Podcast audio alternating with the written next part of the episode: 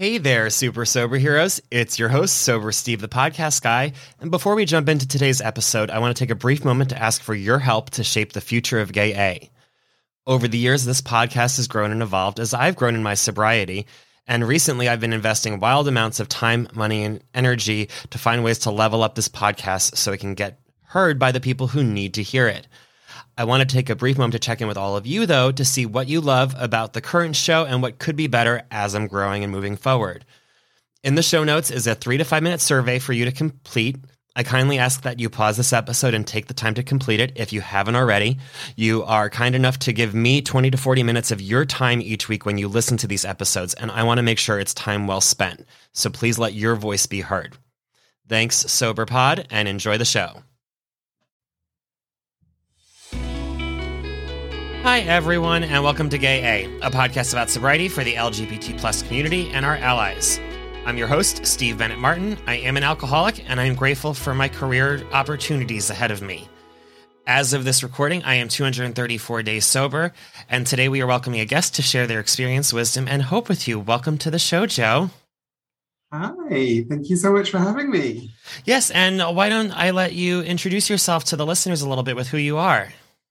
Okay. All right. So hi everybody. I'm Jo. I'm from um I'm from the UK, but I've been in France for the last 15 years. I am 37. I'm just over two years sober, 820 days, I think, which is which is pretty cool. I am trans. I use she and they pronouns. Uh, my transness is intimately linked with my sobriety, which I'm sure we will get into later. I work, I'm a trained and certified coach and business coach, but I have been working primarily with either people trying to get sober or with already sober people on all of the shit that you get to see when once you've got sober and then you get to like work on staying sober and you know all of the stuff that we shine light on Yes, well, I'm excited to hear some of your sober coaching ideas and things with our listeners. Sure. Yes, and what, what to get to know you better from there? Why don't you start by telling us a little bit about what your journey with alcohol and addiction was like? Mm-hmm.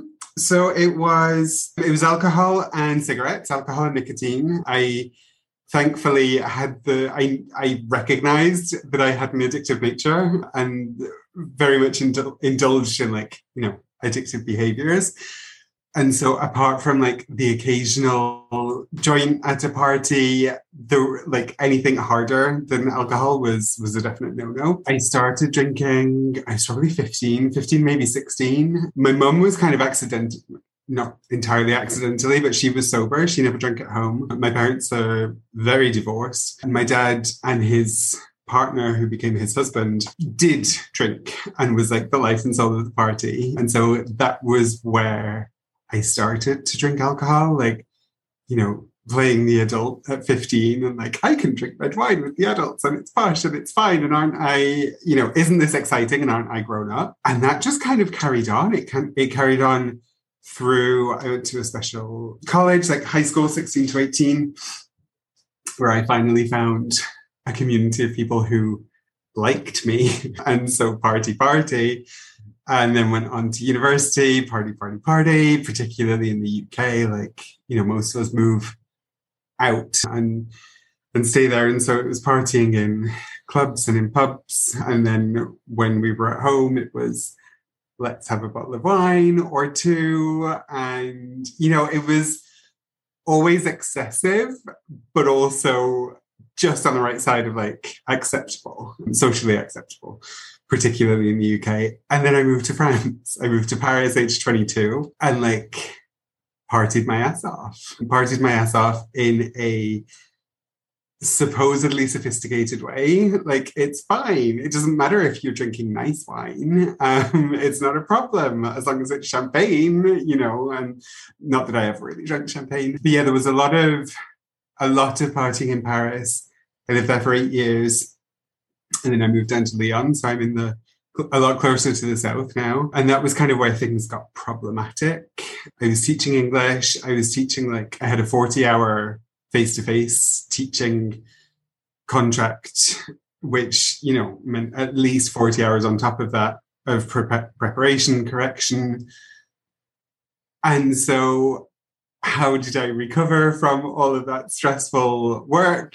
By drinking more and more with friends when they were available, but they weren't always available. So then I was drinking more and more by myself. And it was just that ridiculous cycle of the pressure is mounting. So let's drink more to cope with the pressure. And then the, the more you drink, the more pressure you feel. And like, you know, working that much in order to pay for my lifestyle, which was the lifestyle that I kind of needed in order to cope with how much I was working. Like, and it just wasn't, you know, it wasn't working in the end. And I like I did more than flirt with burnout. It got you know, we got to know each other intimately. And so I you know, thank you, France socialism. I was able to step away from teaching, take a break, and then retrain as a coach. All the while still drinking. I did, you know, I did a fuck ton of therapy, as trained as a coach, the week after I got certified as a coach, I saw this advert for. Have you heard of One Year No Beer? Has it made it over to to you? Might have. I, am not familiar with it, but yeah, I, I, can guess I what mean, it is. Know, yeah, just what it says on the tin, and they're very good. Like their marketing people are impressive devils. You know, they must have some kind of Google track on who checks out that funny pain at three o'clock in the morning. Um, I'm like, am I an alcoholic? If um, type Google searches because they were like, why don't you take 20, 28 days off? Why don't you just do this four week break? And I was like, I don't know if I could do four weeks without booze. And that in itself is telling, mm-hmm. right? Like if I don't think that I could live for four, for four weeks without it, it's probably a sign that I should. And so I signed up there and then to have four weeks off the booze and haven't looked back since. That was, yeah, that was just under 800 days ago. That's excellent. Well, congratulations on that yes. length of sobriety. That's amazing. Thank you. Um, it's amazing how 30 days will turn into years when you're taking it a day at a time. I know. I know. I know. Yeah. Yeah. So uh, imagine for a moment that you came face to face with your past self, where you, when you were in your like active throes of your addiction. Mm-hmm. What would you mm. tell that past self. That it doesn't have to be like this. Mm-hmm. That it doesn't it doesn't have to be that Hollywood rock bottom of whiskey on your cornflakes in order to to stop it. And that like not to wait. I think. Yeah, that's what I'd that's what I tell them, both with coming out as trans and with stopping moving away from the booze. Yeah, and and speaking of your your tr- transness, how do you mm-hmm. feel like your gender identity and your sexuality played a role in your addiction? So, I mean, my family, not to go into too much detail, but we have like a super queer family mm-hmm. without without many of the benefits of having a super queer family.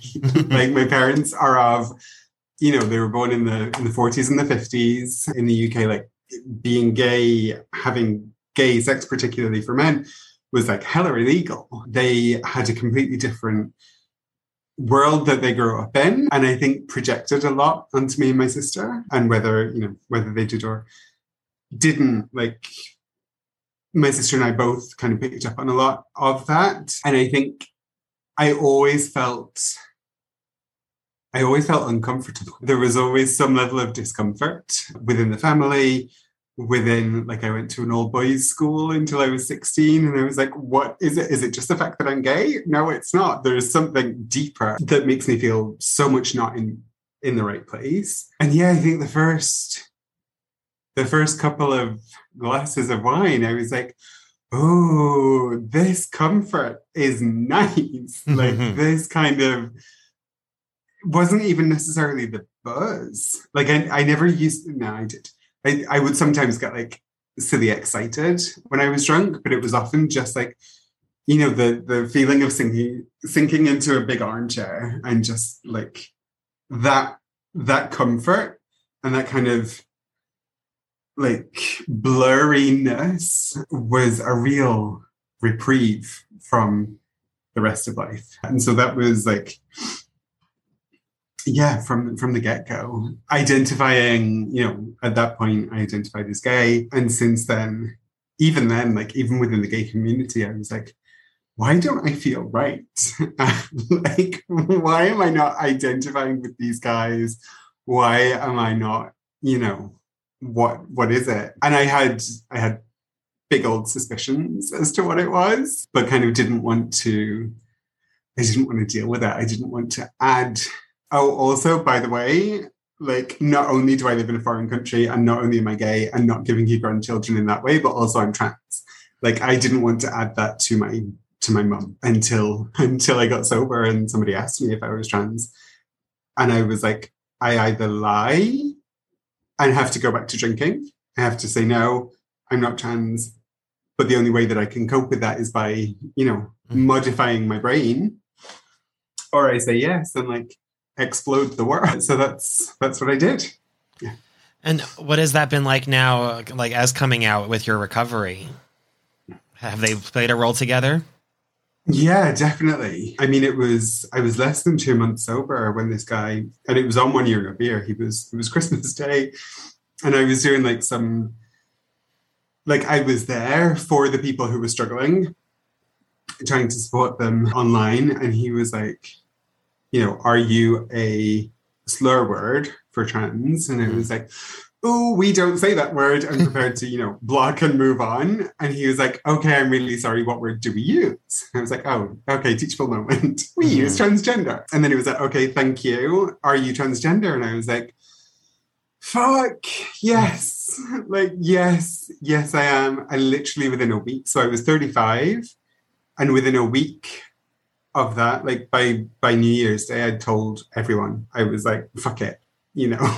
Yeah. um, this I've waited for long enough and kind of blurred the lines for long enough, and now, you know, sober clarity is a particular form of clarity. Like it's particularly powerful, and so how they've interacted ever since then is that in order to protect my sobriety, I need to live as myself. I need to be mm-hmm. out as myself. So that's, you know, huge. That changes every single part of my life pretty much. And yeah, being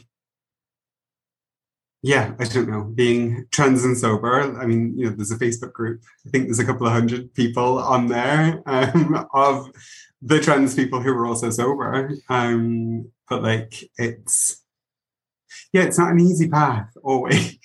No, I, I can imagine it being difficult. I know that, you know, e- even like the whole gay and sober thing, it was something that, you know, there's not a lot like locally, even like my part of Florida, it very much has become mm-hmm. like an online community because we're yeah. all so spread out and we're all everywhere. Yeah. Yeah. Yes. And so you know, what have some of the positive changes been in your life now that you're sober and living your kind of authentic life? I'd say the clarity. The clarity is definitely one of them. I know, I know who I am, and I know what works for me. I know how to listen to my body. I know yeah I, I know how to respect what's going on like having been through having been through burnout having got infected in like April 2020 with COVID and had long COVID, relapses and flare ups ever since. Like the listening to my body has become even more important now to, you know, to reduce those those flare ups and reduce, you know, stress. my body kind of freaking out and definitely being being alcohol free has super helped with that. So yeah, I'd say there is it's the element of clarity, the connection with people. I've lost a lot of friends, some through my choice, some through not my choice. Um, I mean, it's all obviously it's combined with the pandemic as well, right? Like I, you know, got sober, came out as trans, pandemic started, and then I got COVID. It was like boom, boom, boom, boom. And so everything is definitely kind of intermingled on that level. But the yeah, the connections, the the contacts that I've made online. I mean, all of my work is online. All of a lot of my support comes from online. It comes from the spaces that that I've made. It comes from the spaces that I've joined, and all of that is through you know through being sober and being interested in sobriety and, and in everything that can come from it. Yeah, and I mean, speaking of you know working with or talking with people about their sobriety, what mm-hmm. does working with a sober coach look like, and how does that work?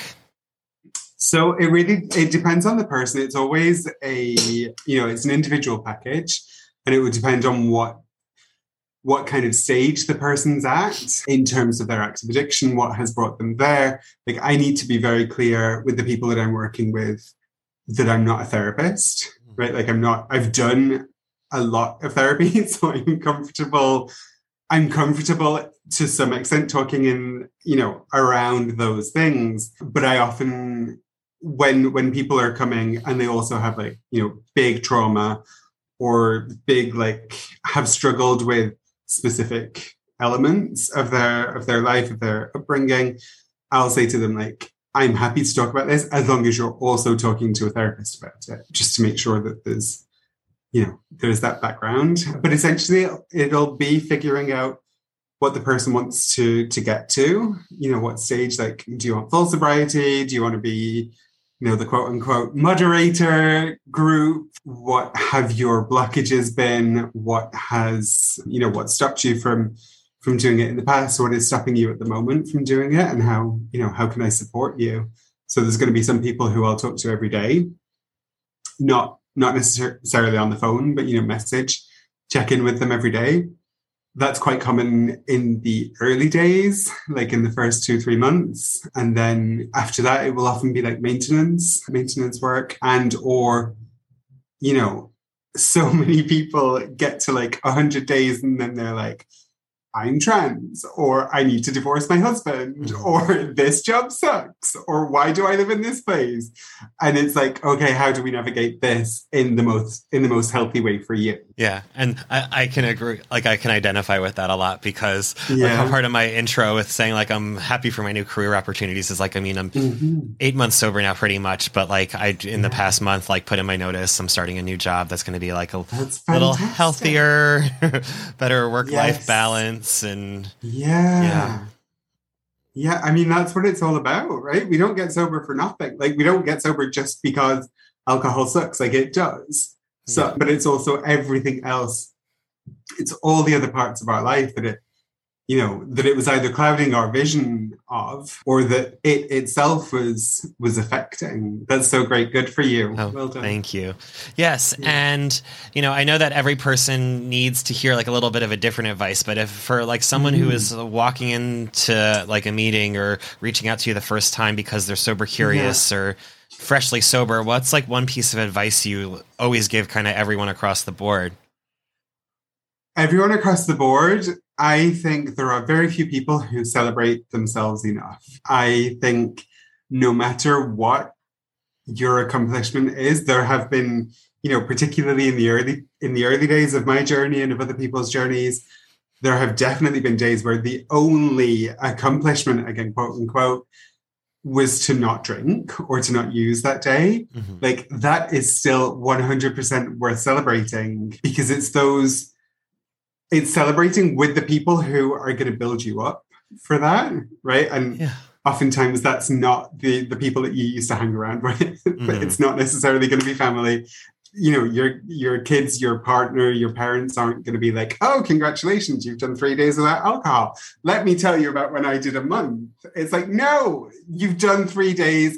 That's amazing. Take yourself out on a date, buy yourself a fucking birthday cake and eat it. Like, yeah. do have a bath, write yourself a congratulations letter, buy a tree, donate to Planned Parenthood. Like, do something to celebrate every single achievement because the knocks are going to come mm-hmm.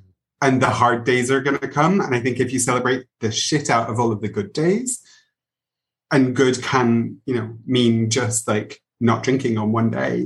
Um, then it you know, yeah that would be i think that's my overriding piece of advice yeah and i, I love that i know that yeah i especially like when i first got sober i was very much like very kind to myself like even with like not drinking mm. for the day or i was like yes. i had an argument with someone and i didn't drink or like i did yeah. this and i didn't drink and yeah it's just, just huge yeah And and you're you're right that like a lot of times people that aren't in like the program or aren't in recovery don't understand like how big that is. Where like after 90 days, I'm like, you know, I didn't drink today, and you know, Yeah. even even my husband was like, yeah, and you haven't the past 89. I'm like, yeah, but today was like. I didn't drink today, and you know, Yes. I go into the rooms and say Yeah. that, and everyone's like, "Yay!" Exactly. Yeah, exactly. I mean, community, whether you find it within AA, NA, like, or any of the other online spaces, and or any of the Yeah. other online spaces, that's yeah, that's what we need. Yeah, and speaking of all of those like online spaces, we typically Mm-hmm. love our traditions, steps, and sayings. Do you have a, a favorite mantra that you try and live by? I do. I wrote it down and I tried to turn it into a mantra and I can't, or I don't think I can. No, but the thing, the thing for me, so I like the every morning I will try to consciously say, okay, not today, not today, Satan. Mhm. Bring out my Bianca Del Rio and kind of imagine. Sometimes I do the visualization, not not very often now, but like you know, a bubble of protection or something. But for 24 hours, like I will commit every morning that for the next 24 hours I'm not going to drink. Yeah. But my rule is if I wake up tomorrow morning wishing that I had drunk today or tonight, then tomorrow night I can have whatever I want. Mhm. Like I will buy the first drink. If I wake up regretting a choice to stay sober, yeah, the next day I can have whatever I want. Um, because I'm quite, I think a lot of us like find that within ourselves, like a fairly strong rebellious streak. Mhm. If I say to myself, never again, I'm like, you know, if I say that on day 820, I'm never going to drink again. Day 100 and day 821, you know, I'm going to have the biggest craving of my life. Or I, you know, that's how I feel about it anyway. So, like, I don't think I'm ever going to drink again. I don't want to ever drink again. But having that kind of get out clause of if I regret sobriety, I can go back to booze. That, you know, it's worked for the last 820 days. Yeah, I'm I mean- hoping it's going to work for the next. sobriety is beautiful enough. I can't imagine regretting it at this point, as it's become a habit. Yeah. Yeah. Excellent. And you know, since you are recovering out loud on Instagram, that's where I found you. Do you want to share Mm. your at so that listeners can find you when they want more Jo? Yeah, sure. So I, I have two, although one's been on hiatus for like seven months. Um, so I don't know if we can say that I that I actually have two. It's been it's been a hard year, like family wise. So Yeah. I've you know that clarity said uh-uh, close this one down for a bit. The the main professional one is the sober coach. So with the Z E a Z E uh, sober coach on Instagram. That's the one that's closed down, and the one that's closed down for now. And the one uh, that I use the most is just Jo Walduck, J O W A L D U C K, on Instagram, on Facebook. Very open to friend requests, just not from crazy guys who pretend that they're in the army. Okay. I don't think they're real. I was gonna say I, I can't imagine guys in the army. You know, I mean, who knows? Maybe I have a listener there who's like feels very personally attacked by that, but I don't think that that's my main target demographic. if if there is a guy in the army who is like genuinely army and genuinely excited to talk to me, then fantastic. Um, but if it's the guy who just appears to like make nine different Instagram and Facebook profiles a day and like Yeah, not so much. bombard me with messages saying hello, yeah. Okay. Not so much. No, thank Sounds good. Yes. Well, thank you so much, Jo, for being on. It was a pleasure talking with My you. My pleasure. Thank you so much for having me. Yes, and thank you, listeners, for listening to another episode of Gay A. Please make sure you rate and review if you found this information helpful. Five star ratings, especially on Apple Podcasts, are what help other people find us. And if you're interested in sharing your story like Jo here, getting involved with the show, or just saying hi, I'm always an email away at gayapodcast at gmail.com. And be sure to follow us wherever you're listening so you get new episodes when they come out every Monday and Thursday. And until next time, stay sober, friends.